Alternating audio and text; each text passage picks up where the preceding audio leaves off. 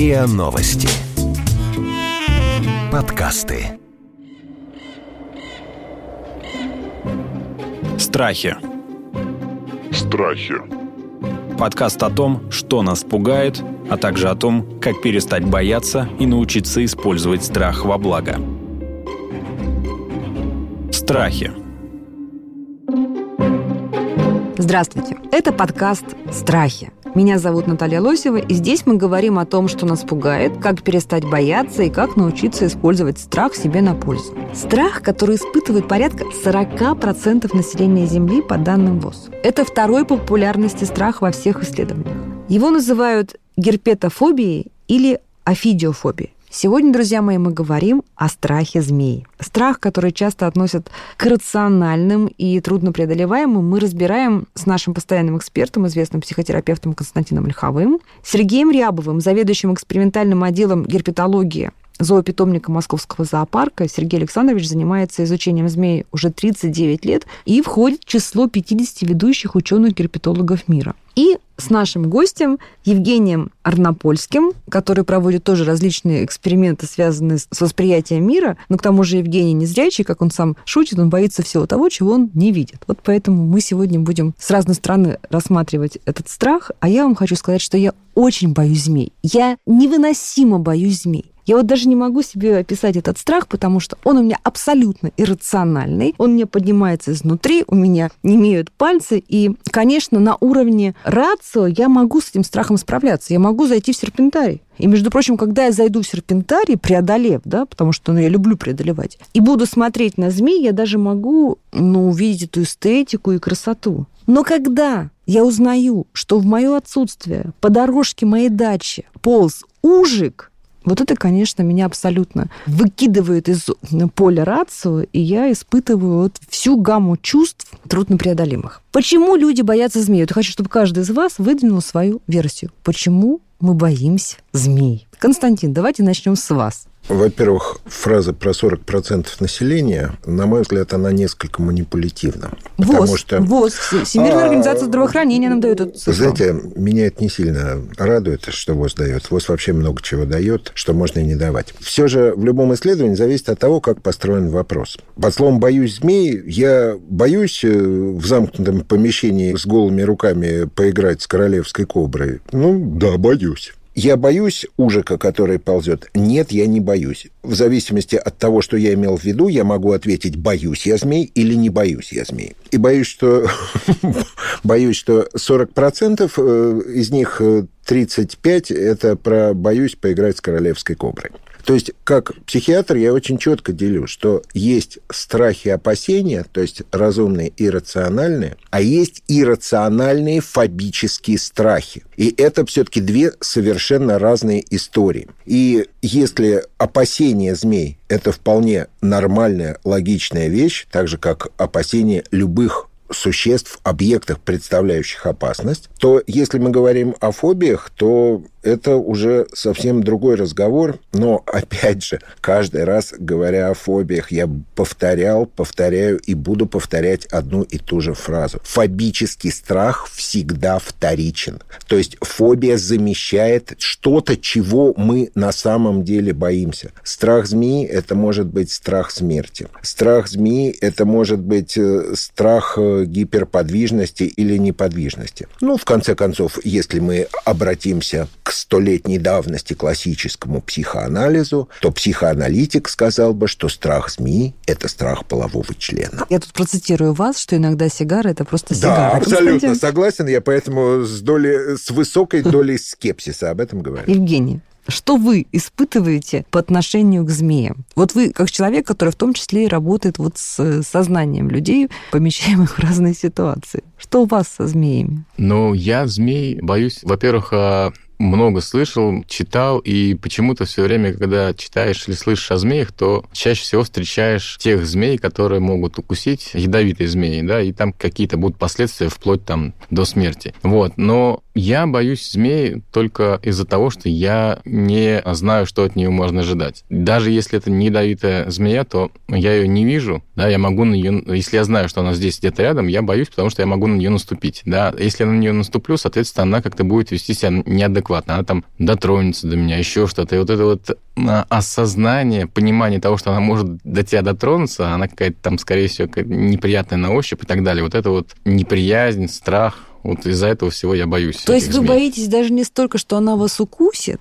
ядовитая змея, сколько вот этого ощущения, вот этой Да, скользкой да, да, да. шкурки, которая проскользнет вдруг вот по, по, по вашей руке. Мгм. Я очень жалею, что сейчас слушатели не могут видеть лицо Константина и Сергея, да, потому что это миманс, который говорит об их отношении к нам, змеефобам. А, а- а можно я сразу вопрос да, задам относительно скользкой... а, Скользкой змеи? э, Скользкой змеи, да, которая, в принципе, Или скользкий вопрос. по определению скользкой быть не может. Но, Наташа, а вот если вам дать перчатки или сумочку из змеиной кожи, вы как на них отреагируете? Не очень хорошо. Или туфли. Но вы их будете бояться? Мне будет неприятно. А, понял. Не будет Вот, неприятно. кстати, по поводу вот этой вот э, скользкости змей, да, почему-то у меня сформировался такой стереотип, что они должны какие-то быть скользкие, неприятные, А холодные. Но нам я вам Сергей расскажу. все расскажет. Я был в цирке, один раз мне все предложили повесить на шею питона. Так. И несмотря на то, что я как бы вот э, не очень хорошо отношусь к этим товарищам, я все-таки решился попробовать, чтобы мне положили на шею этого питона или удава, я не помню, же, кто это был. Вот. И я, знаете, был очень сильно удивлен. Во-первых, Он, был тепленький, пушистый. он тепленький, такой мягенький, спокойненький, какой-то даже и не страшный. Но вот э, в любом случае, если этого змея не контролирует тот человек, который его завел, хозяин, да, и где-то он будет находиться, то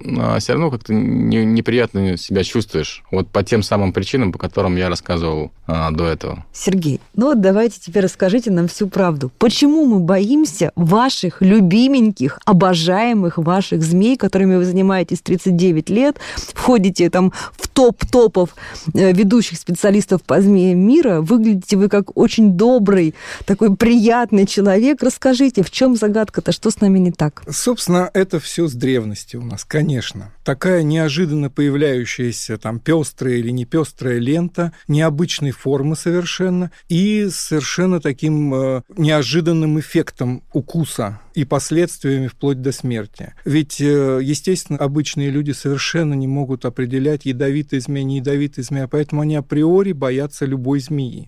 И вот сейчас, в наш век, собственно, наш век – это информации, правда? Так сказать, сейчас уже вот, ну, все доступно всем. И вот сохранили такой вот очень сильный страх перед змеями, это в силу своей неинформативности. Или даже по-другому могу сказать, слишком много вам уже наговорили в детстве. Это не было врожденным Извините, да страхом. не только наговорили, ну подождите, начиная там от Совершенно Библии и верно. мифологии, заканчивая Совершенно фильмами. Совершенно верно, да. Я имею в виду общий информационный фон, не то, что там вот родные там или знакомые. И получается, так сказать, что дети маленькие, вот они приходят к нам на экскурсии, и вы знаете, чем меньше ребенок, тем он быстрее бежит к змее и выхватывает у меня ее из рук. Вот, я Что боюсь за змей делает? больше.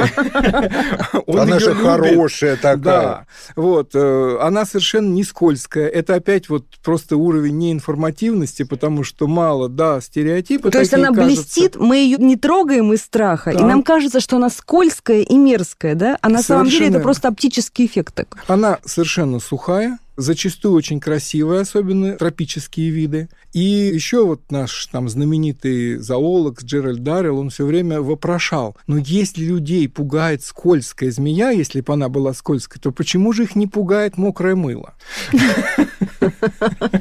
И вы знаете, что вот в африканских странах, в бедных странах, где, в общем, нету игрушек, так сказать, нормальных, дети играют ядовитыми даже змеями. Есть такие ядовитые змеи, которые не кусаются днем, и им совершенно спокойно в люльку дают детям, они там с ними... Младенцам? Да, маленьким совсем детишкам, они с ними играются, потому что они невероятно красивые, они там красные, розовые. Вот они играются просто с ними как с игрушками. Это и в Африке, и в Индии много таких видов Друзья, я змей. просто сейчас хочу зафиксировать этот момент, потому что для меня это удивительнейший факт, что в некоторых странах младенцам в люльку дают играть ядовитыми змеями, потому что ядовитые змеи, как правило, очень красивые, да, имеют разноцветную окраску, но мама знает, что эта змея днем не кусается. Вот она так доверяет этой змее, и Да. поэтому младенцы, видимо, там крутят, вертят этой змеей, Для нас шмякают это, ее. Да, для нас Тащат это удивительно. Тащат в рот деле, её, да. Для нас это удивительно, как это можно. Вот. Ну, вот это есть, это много раз описано такое. на примере наших детей, которым еще не заморочили голову, мы видим, что тоже действительно человек постарше, там 8, 10, 12 лет, он уже опасается. То есть уже ему где-то по телевизору, где-то увидел, да. Но чем, опять же, меньше человек, тем он быстрее воспринимает объективную информацию. Когда я ему рассказываю, показываю, держу в руках, рассказываю, что это вот змея, посмотри, какая красивая, совершенно сухая, абсолютно не кусается, ручная, она вывелась в неволе, ее папы, бабушки, дедушки, прабабушки, все вывелись вот в террариуме, они боятся даже природы. И он думает, ну, действительно, это же домашнее животное, чем она, собственно, отличается от любимого хомячка или кошки? Он смело совершенно берет, немножко с опаской сначала, потом видит, что действительно змея там никак на него не реагирует агрессивно, и уже начинает фотографироваться с ней, селфи, все что угодно. Ну хорошо, это змея в террариуме, вами воспитанная, так сказать, выращенная, не побоюсь этого слова. Культурная, да, культурная змея. Но все-таки вот мы сейчас перешли как раз к рациональной угу. части этого страха. А что делать со змеями ядовитыми и в условиях живой природы, когда это рацио, да? Потому что действительно вот люди боятся ходить в лес э, в осенний, потому что боятся гадюк. Мой страх, который рацио, он про это. Я пойду сейчас в лес, и, значит, там буду, так сказать, изящно, красиво пинать носочком э, листья желтые и красные. Нравится самой себе в этих обстоятельствах, пока оттуда не выползет гадюка. И все. Вот меня парализует сама эта идея. Это действительно есть на самом деле. И у нас, несмотря на то, что у нас вот в Центральной России всего один ядовитый вид змей, вот в нашей Московской области, это обыкновенная гадюка, местами их действительно очень много. И э, они не распространены по всей территории области, они очень локально встречаются. Почему? Потому что они везде не выживут. Им нужно обязательно глубокие щели для зимовки, чтобы пережить вот эти 30-градусные морозы. Ведь змеи холоднокровные животные, они той температуры, какой окружающая среда. Если 30 градусов, змея тоже будет 30 градусов тепла. А если будет 30 градусов мороза, она же просто, ее можно разломить, она замерзнет. Поэтому ей нужно находить места, которые не промерзают, обязательно выше нуля. И таких мест мало в нашей области. А подскажите это... какие-то места, и мы тогда уже будем знать, куда да, это соваться. очень легко. Это карьеры, какие-то вот, где пустоты есть, какие-то старые заброшенные карьеры и болота. В болотах тоже есть такие угу. вот водяные пустоты под мхом, где им очень комфортно перезимовать. Но что получается у нас? У нас в конце или там в середине 80-х годов вот началось одачивание территории, так скажем, да. Очень много людей получили участки, и многие получили как раз где-то вот на окраинах карьеров, у лесов. И что получилось? Они забрали как бы, да, вторглись в исконные законные места обитания тех же самых гадюк, зачастую там облагородили эти места, лишили этих гадюк вот этих трещин и пустот, в которых они зимовали, но гадюки же тоже приспосабливаются, они нашли подвалы. Вот и... вы сейчас нас успокоили просто всех. Это все очень просто. Я вас сейчас дальше успокою в действительности. Ко мне многие обращались и в Московской, и в Тульской области, дачники. Я им советую одно с территории убрать все завалы, доски какие-то там, вот э, шифер, толь, вот в них они очень любят скрываться, и заделать четко все трещины под дом, которые ведут. Вот, чтобы в подвал снаружи нельзя было проникнуть. Все, дальше они теряют абсолютно весь интерес. Ужи могут оставаться какое-то время, уже на большую территорию могут ползать. Гадюки достаточно привязаны к своей территории, они буквально там, ну, полкилометра могут вот перемещаться. А уже могут в несколько километров перемещаться, они могут прийти, так как у вас огород поливается, и туда приходят лягушки, чтобы есть вредителей клубники, то, значит, и уже сюда приходят съесть лягушек, потому что везде высохло, и лягушки отовсюду ушли, уже более подвижны. Гадюки же питаются и мышами, и лягушками, и ящерицами, ящерицами. В общем, они найдут везде все, но у них очень большая привязка вот это вот место зимовки. Поэтому, если вы на даче хозяйствуете аккуратно, не допускаете завалов, не допускаете а вот компостные кучи или какая-нибудь куча с листвой? Гадюку она не привлекает совершенно, она привлекает ужа, потому что уж откладывает яйца, и там прекрасно в этой теплой компостной куче яйца инкубируются. А гадюка живородящая, ей они не нужны. И что же делать? А может чем-то посыпать можно участки, чтобы... Нет, нет, ничего не помогает, никакие звуки, никакие запахи, их а, не вибрация тоже. М? Вибрация. Вибрация, конечно, но вибрация, она и для человека вредна. И вот Сергей Александрович таким очень вкрадчивым голосом рассказал нам, друзья мои, что если гадюки будет хорошо под вашей кучей шифера, то вам будет плохо. То вы ничем ее не остановите. Страхи. Подкаст о том, как перестать бояться и научиться использовать страх во благо. Хорошо, но все-таки очень часто вопрос. Мы встретили эту гадюку в лесу. Что нам делать? Есть, конечно, вот люди действительно очень осторожные. На моей практике я видел на Оке в Тульской области есть такой бугор, называется Лысая гора, и мы там нашли медянок. Это не ядовитая змея нашей же полосы, очень редкая, больше ее встречается на Волге, на Кавказе, поюжнее. А у нас она крайне редка. И вот мы нашли действительно этих медянок, это вот прям научный факт такой интересный, изучали там их и встретили неожиданно семью. Отец, трое детишек маленьких, жара, конец июня месяца. Они пришли собирать ягоды. В это время созрела земляника. И вот они бедные, вообще в таких сапогах выше колена все.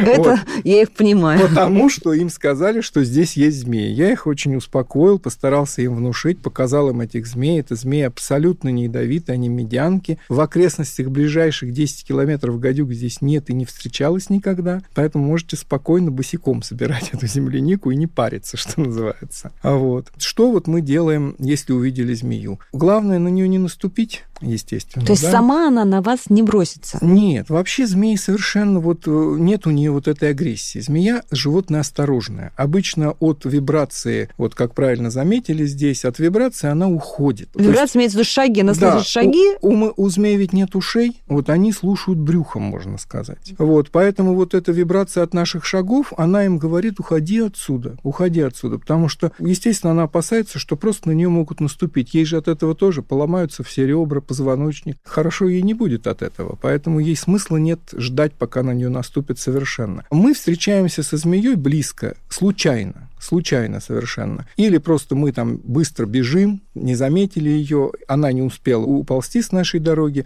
и на нее прямо наступили. Или же, так сказать, какую-то мы там корягу разбираем, она там где-то под ней была, и, естественно, там или рукой до нее дотронулись, или ногой. И в это время, конечно, она, защищаясь, может моментально укусить. Хорошо, она укусила. Вот гадюк. У нас, я так понимаю, меня на самом деле успокоил тот факт, что у нас только хотя бы одна гадюка из ядовитых змей. Если она укусила, что делать-то? У нас вообще как медицина сейчас отзывается, откликается на укус Вы знаете, змеи? все у нас сейчас нормально. Все у нас нормально. У нас было время вот э, начала перестройки, когда вообще не было сывороток нигде. Сейчас, насколько мне известно, по Московской области, вообще по Центральной России, везде есть сыворотки антигадюка. У нас работает завод специальный в Новосибирске, производит эту сыворотку. А сколько должно времени пройти от укуса до инъекции сыворотки, чтобы ну, естественно, что чем меньше, тем лучше. Естественно, что чем меньше, тем лучше. Вообще нужно сказать, что... Умереть можно от укуса гадюки? Да, вы знаете, да, это, в общем, но не от яда происходит, это происходит от аллергии от аллергической реакции на яд. То есть яд не настолько сильный у гадюки, ну, практически вот таких вот конкретных случаев То есть сначала принять э, быстро антигистамин, а потом да, уже выехать да. на Адреналин, антигистамин – это прежде всего, и третье – это сыворотка. Естественно, понимаете, все зависит от места укуса. Если укус происходит в голову, в шею, здесь отек, квинки, и человек не может дышать, он умирает. Короче, если мы идем в лес, мы себе кладем какой-нибудь простой супрастин, да, Константин, правильно понимаю, как доктор? Ничего, антигистаминный, да. Да. Да. Да. Вода и антигистамин. Да. И хорошо пить в это время. Это правильно, так сказать, что яд выводится через почки. Если почки будут в порядке, работать, все-таки от гадюки они редко отказывают. Скажем, от более ядовитых змей такое бывает, действительно. И, естественно, чем скорее, тем лучше добраться до любого медицинского пункта, где должна быть сыворотка. Но все-таки ты должен очень сильно постараться, чтобы тебя укусила ядовитая змея, да? То есть должен ее, по сути, спровоцировать. Да, то есть, э, ну, обычно, так сказать, вот мы следим за этой статистикой. Примерно в год у нас, наверное, укусов 5-7 происходит. Вот На какой вот. территории? На Московской области? Да, да. На всю Московскую область 5-7 укусов в да, год? Да. Ну, это, мне кажется, очень мало. Это важный момент. Вот я просто как врач еще добавлю, что когда мы говорим о том, что змеи абсолютно не агрессивны, мы все-таки говорим про нашу полосу. Да.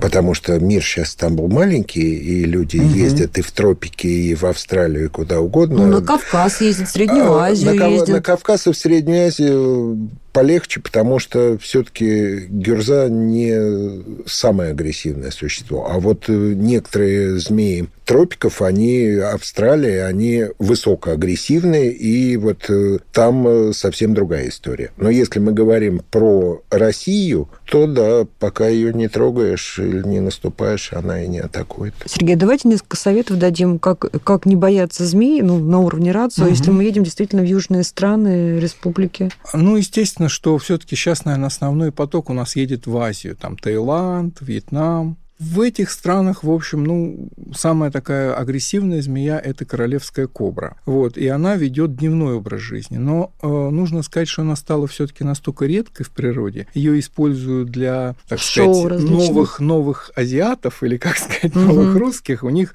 дома обязательно должен стоять жбан огромный с огромной королевской коброй в стойке, зафиксированной такой. И их вылавливают просто вот со страшной силой. Поэтому, в общем, ну, опасность очень минимальна, что мы ее встретим. Вот, а вообще там ядовитых змей, ну, наверное, видов 40-50. Но в основном они, конечно, от человека все сторонятся очень сильно. И близко к человеку бывают вот от кого укус они получают, это, конечно, куфии, древесные зеленые змеи. Они просто вот на кустах вдоль дороги, прям при нас нескольких вьетнамцев вот кусали, прям вот прям видели мы как. Ночной вид сидит спокойно, обрезает кусты работник и попадает на укус змеи просто тоже вот так вот неожиданно. Вот, и это обычные тоже разные виды кобр и крайты, бунгарусы. Причем бунгарусы укус смертельный, ядовитый совершенно, то есть практически спастись И что же делать туристу, чтобы не, не стать Турист жертвой? обычно не встречается с ними вообще. То есть это вот местные жители, которые лезут куда-то, листья убирают какие-то там, ручьи там какие-то чистят там. Вот, э, ну, туристы то этого же не делают. Да, на, на пляж никто не выползает. На пляже есть маленькая опасность в воде. Есть э, ядовитые змеи. Все змеи морские практически, там за исключением двух видов, ядовиты. Очень хорошо, что они вообще не агрессивны, но, конечно, если там из любопытства ее крепко схватить, то, то она получить. тогда конечно, среагирует. Конечно. Но опять же, она так не подплывет к тебе. Нет, мы ее укусить. совершенно не интересуем. Совершенно. Нет смысла просто. Смотрите, вот мы интересуем змей, как вот сказал Константин. Королевская кобра это единственная змея, которая защищает свое гнездо. Она собирает листья в кучу, откладывает туда яйца, тоже вот как в компостной куче, они там лежат. И самец и самка оба защищают гнезда, их боятся слоны даже в это время. Вот, то есть они нападают на слонов, кусают их вот в эти подушечки, и слоны умирают. Представляете? То есть вот до такой степени они... Вот в это время они реально агрессивны. Они нападают на любое живое существо в окрестностях нескольких сотен метров от гнезда. И, естественно, здесь может и группа туристов пойти, собственно говоря, в какой-то лес и неожиданно нарваться вот на такую агрессию. Но я еще раз повторюсь, что их так, так мало осталось. Они, в общем, так в таких глухих местах, что это редкая группа туристов может нарваться. Ну и нужно тогда уточнить, да, когда у них период вот этой кладки а, яиц, защиты, да, вызревания да, Дело в том, что все-таки в тропиках период э, размножения размазан, это не как у нас, вот там весна и все. Вот у них там плюс-минус 2-3 месяца. Вот, но обычно это бывает, вот кладка у них лежит это летом. Это июнь-июль август, вот, вот это время. Да, а есть у змеи разум? Она вообще понимает, что она делает? Или это инстинкт? Инстинкты, конечно, инстинкты. Вот, мозг у нее вот уместится в основном у нас вот где-то под ноготком нашего пальчика. Так. Вот, поэтому там очень жесткие природой запрограммированные инстинкты. Это хорошо или плохо с точки зрения взаимодействия человека и змеи? Что ну, она не соображает ничего? Если хорошо знать все повадки змей, конечно, это хорошо для человека, он все может То есть просто алгоритмически, Конечно, да? конечно. А вот в Австралии, как правильно говорили здесь, это есть, конечно, тайпаны. Австралия – это вообще место самых ядовитых змей мира. Там, пожалуй, ядовитых змей больше, чем не ядовитых. Это единственное место на Земле. Вообще всего 25% ядовитых видов от всех видов змей, угу. одна четвертая часть. А в Австралии они преобладают. Вот. И среди них есть такая такая страшная змея тайпан. Она, во-первых, самая крупная, до 4 метров, быстрая невероятно. И в одном укусе у нее сразу 45 смертельных доз. Ого. А вот может э, змея испытывать какие-то чувства. И, например, привязаться к человеку, если она живет у человека в доме, в аквариуме, или это питон там ползает у тебя по квартире. У них могут быть отношения, как у собачки с человеком, у кошки с человеком. Ну, можно принять за эти отношения. Это в общем, просто привычка к хорошему, так скажем. Вот если очень хорошие отношения, так сказать, естественно, приходит человек, берет ее на ручки, там на теплой шее она греется, он с ней смотрит телевизор. Ну, просто нету смысла быть агрессивной. Ну, и потом надо сказать, что, ну, наверное, половина видов змей, они просто не агрессивны от природы. Вот им не нужно быть агрессивными, они там поедают там яйца птиц кто-то, или там спящих каких-то животных находят. То есть им не нужна вот эта быстрота во время охоты. Ну и такие вот змеи, когда адаптируются в неволе, они вообще не агрессивны с самого начала. Не то, что это там вот эти поколения в неволе, да? Ну вот вы приходите домой, включаете телевизор, устраиваетесь в кресле, ваш любимый питончик, значит, ползет, обнимает вас за плечи, устраивается на вашей шее, там шуршит что-то ваше ухо. Так это, значит, не любовь, а вот просто он понимает, что, о, пришло то, что мне мышек дает, нет, это пришло удобное дерево. Удобное, а, пришло теплое, удобное, удобное теплое дерево. Константин, вот знаете, вот я сейчас слушаю, конечно, Сергея, он на меня действует вот как э, факир с этой дудочкой на кобру. Вот я также прямо понимаю, что, боже мой, это же такие приятные и, в общем-то, комфортные, милые существа. Вот с точки зрения проработки страха змей, это метод, когда ты преодолеваешь вот какое-то внутреннее препятствие и начинаешь о них разговаривать, понимать, как они устроены, понимать вот эти их алгоритмы, как мы только что узнали, да, они бесчувственные, но алгоритмичные. Ну вот еще раз, если это не фобический страх, а если это те вот мифические 40%, то да, безусловно. Чем больше ты понимаешь, тем спокойнее. То есть, когда ты понимаешь, что от змеи ожидать, какие здесь змеи могут быть, как себя вести в той или иной ситуации, как себя вести при укусе, как не вызвать этот укус, тогда да, тогда становится легче. Если это фобический страх перед любыми змеями вообще, несмотря на всю имеющуюся информацию, тогда, повторяюсь, это про другое, это проработка каких-то вещей. Есть такая теория, что генетического наследования страха змей. Вот, я скажу так. Это, это может быть какая-то память поколений, ведь какие-то древние люди да, да, страдали, да. погибали от змей. Значит, это не генетический страх змей. Это исследование проводил, если я не ошибаюсь, Павлов еще на раннем этапе формирования своей теории рефлексов. Он проверял, он приходил в серпентарий и прижимался лицом к стеклу, и там как-то шуршал по стеклу. Он пытался сделать так, чтобы змея осуществила бросок на стекло, а он не отклонился в этот момент. Это у него не получилось. В момент вот этого броска он прекрасно понимая, что он в полной безопасности, он рефлекторно отшатывался. Вот о таких вещах, то есть о рефлекторном действии в случае атаки змеи, да, можно говорить как о генетической памяти, но это все-таки другая история. Страхи. Подкаст о том, как перестать бояться и научиться использовать страх во благо. Может ли этот страх побеждаться, вот, знаете, каким-то таким вот ну, агрессивным проговариванием, когда над тобой начинают подшучивать, ну, высмеивать твой страх, сказать, слушай, ну это ерунда, ну давай вот поржем просто, да, что, ну чего ты испугался-то? Вот она же там не скользкая, пушистенькая, вот приползет тебе, поцелует тебя ночью. Вот это вот недооценивание или обесценивание страха, оно сработает на его проработку или только усугубит? Может сработать. Все зависит от того, какой уровень, какой процент здесь фобического страха, какой процент нефобического страха. То есть все-таки это может облегчить ситуацию только такую, когда мы не имеем вот этот вот чисто фобический, панический страх. Или иногда может облегчить, но опять же, как я уже все время говорил, произойдет какое-то переключение. Этого перестанет бояться чего-то. То есть боялся змеи, а стал бояться чего? Не сусликов. Знаю, суслик. Прекрасно. Ну, на самом деле, я недаром сказал слово суслик, э, потому что вот э, если говорить о психологических страхах змей, то вот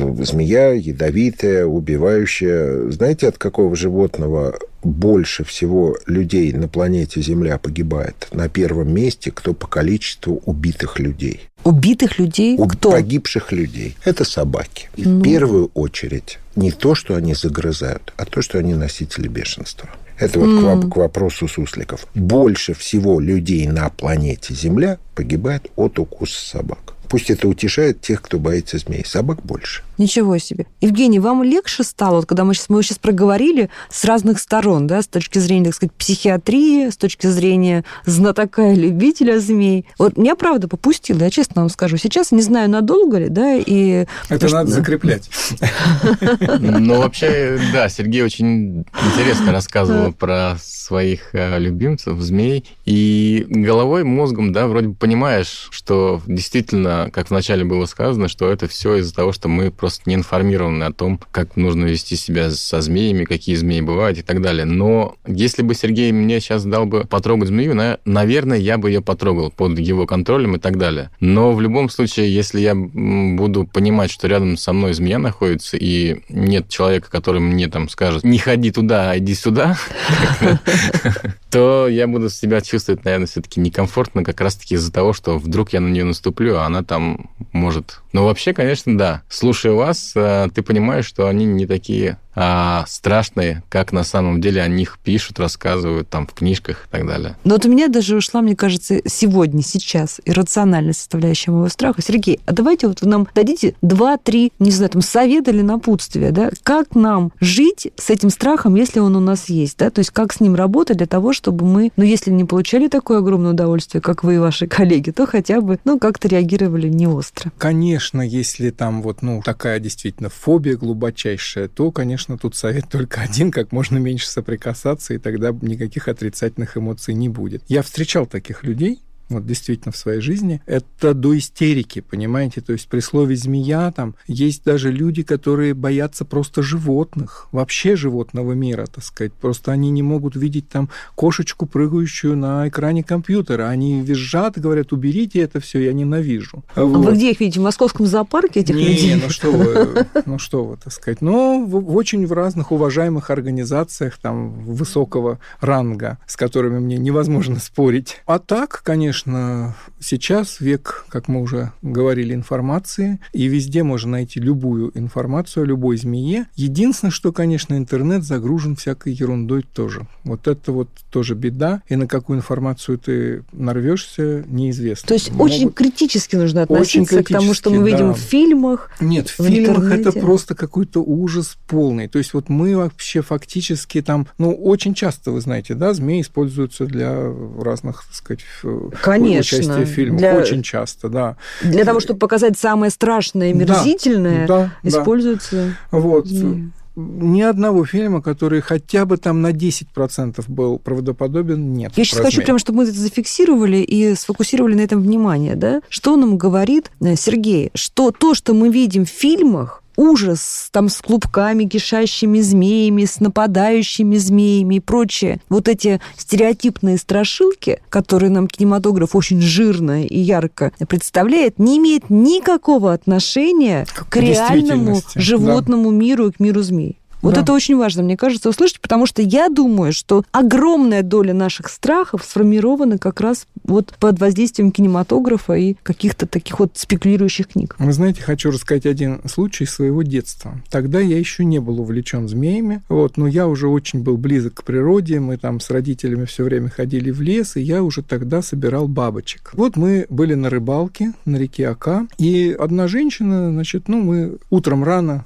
Сели на лодке, значит, ловим, но совершенно никакого клева не было. И с другого берега нас позвала женщина, а мы на середине реки. Говорит, я очень спешу, вы не перевезете меня. Ну, думаю, ну почему отказывать, так сказать. Подплыли к ней, она села на корму, я на веслах, смотрю на нее, у нее обезображенное лицо вообще. Просто, значит, вот такая вот голая скула торчит между, жуткая совершенно. Вот, ну и как бы, знаете, так вот притягивает взгляд, когда вот видишь какое-то вот такое вот уродство. Ну, она говорит, что вы на меня смотрите? Говорит, хотите я вам, пока вот мы плывем через реку, расскажу свою историю? Я говорю, ну давайте, интересно. Я тогда, наверное, лет 10-12 было. До увлечения змеями оставалось еще лет 6. И вот она говорит, была я в Крыму, шла в Карадаге, в горах, и одна жуткая змея прыгнула мне в лицо и укусила прямо вот сюда под глаз. Спасибо, говорит, местный житель помог, моментально вырезал ножом место укуса, и я осталась жива. Так, ужас вот. какой. А на самом деле а, это есть у нас такая змея на юге России, желтобрюхий полос.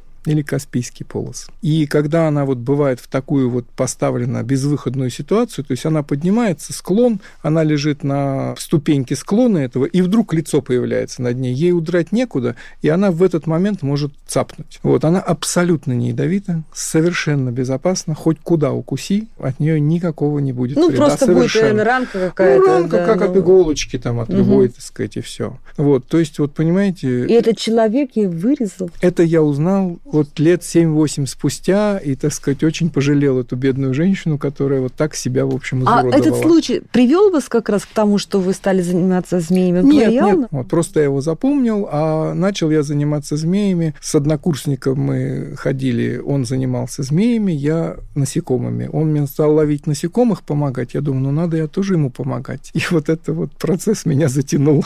Вот так начался роман Да. Сергея со змеями. Друзья, вы невероятно интересные собеседники. Мне кажется, что это было очень интересно и полезно, во всяком случае, для меня точно. Думаю, для Евгения тоже, да? Да, очень интересно. Вот мы, как носители страха, Евгений в меньшей степени, я в большей, мне кажется, очень много для себя сегодня, наверное, даже не поняли, а я сказала бы, ощутили. И, как говорит нам Сергей, нужно теперь это закреплять, да? Закреплять. Обязательно. Я думаю, что в лес гадюк мы не пойдем собирать, ну, пойдем Да, главное вот не броситься в обратную сторону, не идти целоваться с гадюками, которые этого совсем не хотят и могут неправильно Ну, зоопарк мы можем пойти посмотреть? Сколько Или не угодно. стоит... э, И даже на ужика на дачном участке можно, наоборот, подложить ему компоста, чтобы ему было уютнее выводить там Нет. ужин.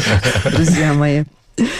Прекрасный, потрясающий разговор. Кто-то еще что-то хочет чем-то напутствовать? Я сделал бы одно слушателей. маленькое уточнение, что все-таки вот как врач я не могу не сказать, что при укусе даже не ядовитой змеи все равно есть смысл обратиться за медицинской помощью, потому что вот такой точечный колотая рана, она может быть, она не пропитана ядом, она может быть инфицированная. А колотые инфицированные раны, ну, если она достаточно глубокая, зачастую просто требует введения противостолбнячной сыворотки. И есть еще момент, э, Сергей меня поправит, если я ошибаюсь, что у некоторых вот удавовых полозовых, у них зубы могут быть достаточно хрупкие, и после такого укуса, если особенно резко эту змею отбили, может обломок зуба оставаться в ране, и тогда его просто, ну, надо хирургически удалять. Да, это очень просто, но это лучше сделать. Да-да-да. Вот это особенно вот для тропических туристов, так скажем, на всякий случай, ну и в любом случае, если даже очень далеко,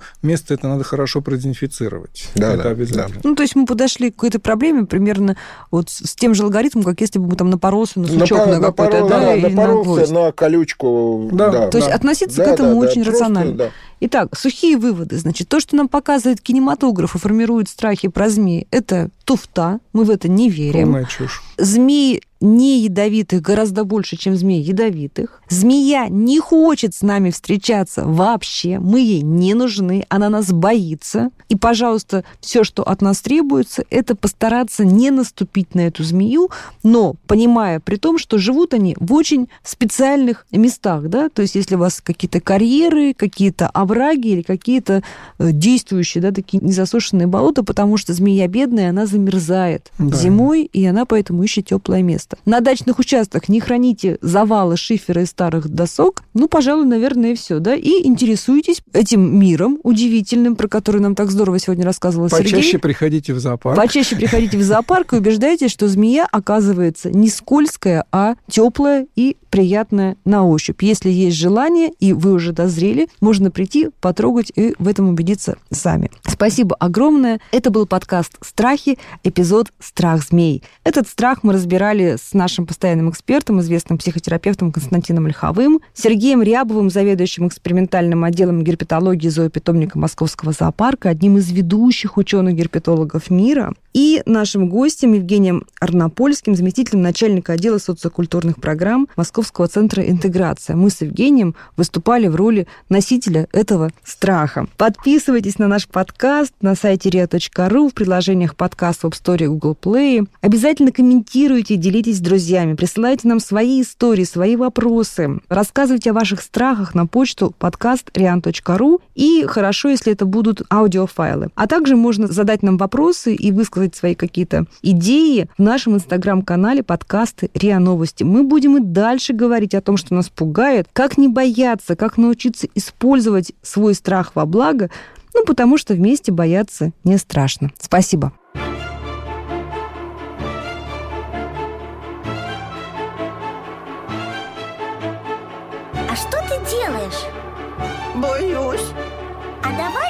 Давай бояться вместе. Вы слушали эпизод подкаста «Страхи». Подкаст о том, что нас пугает, а также о том, как перестать бояться и научиться использовать страх во благо. Подписывайтесь на подкаст на сайте ria.ru в приложениях подкаст с Web Store и Google Play. Комментируйте и делитесь с друзьями.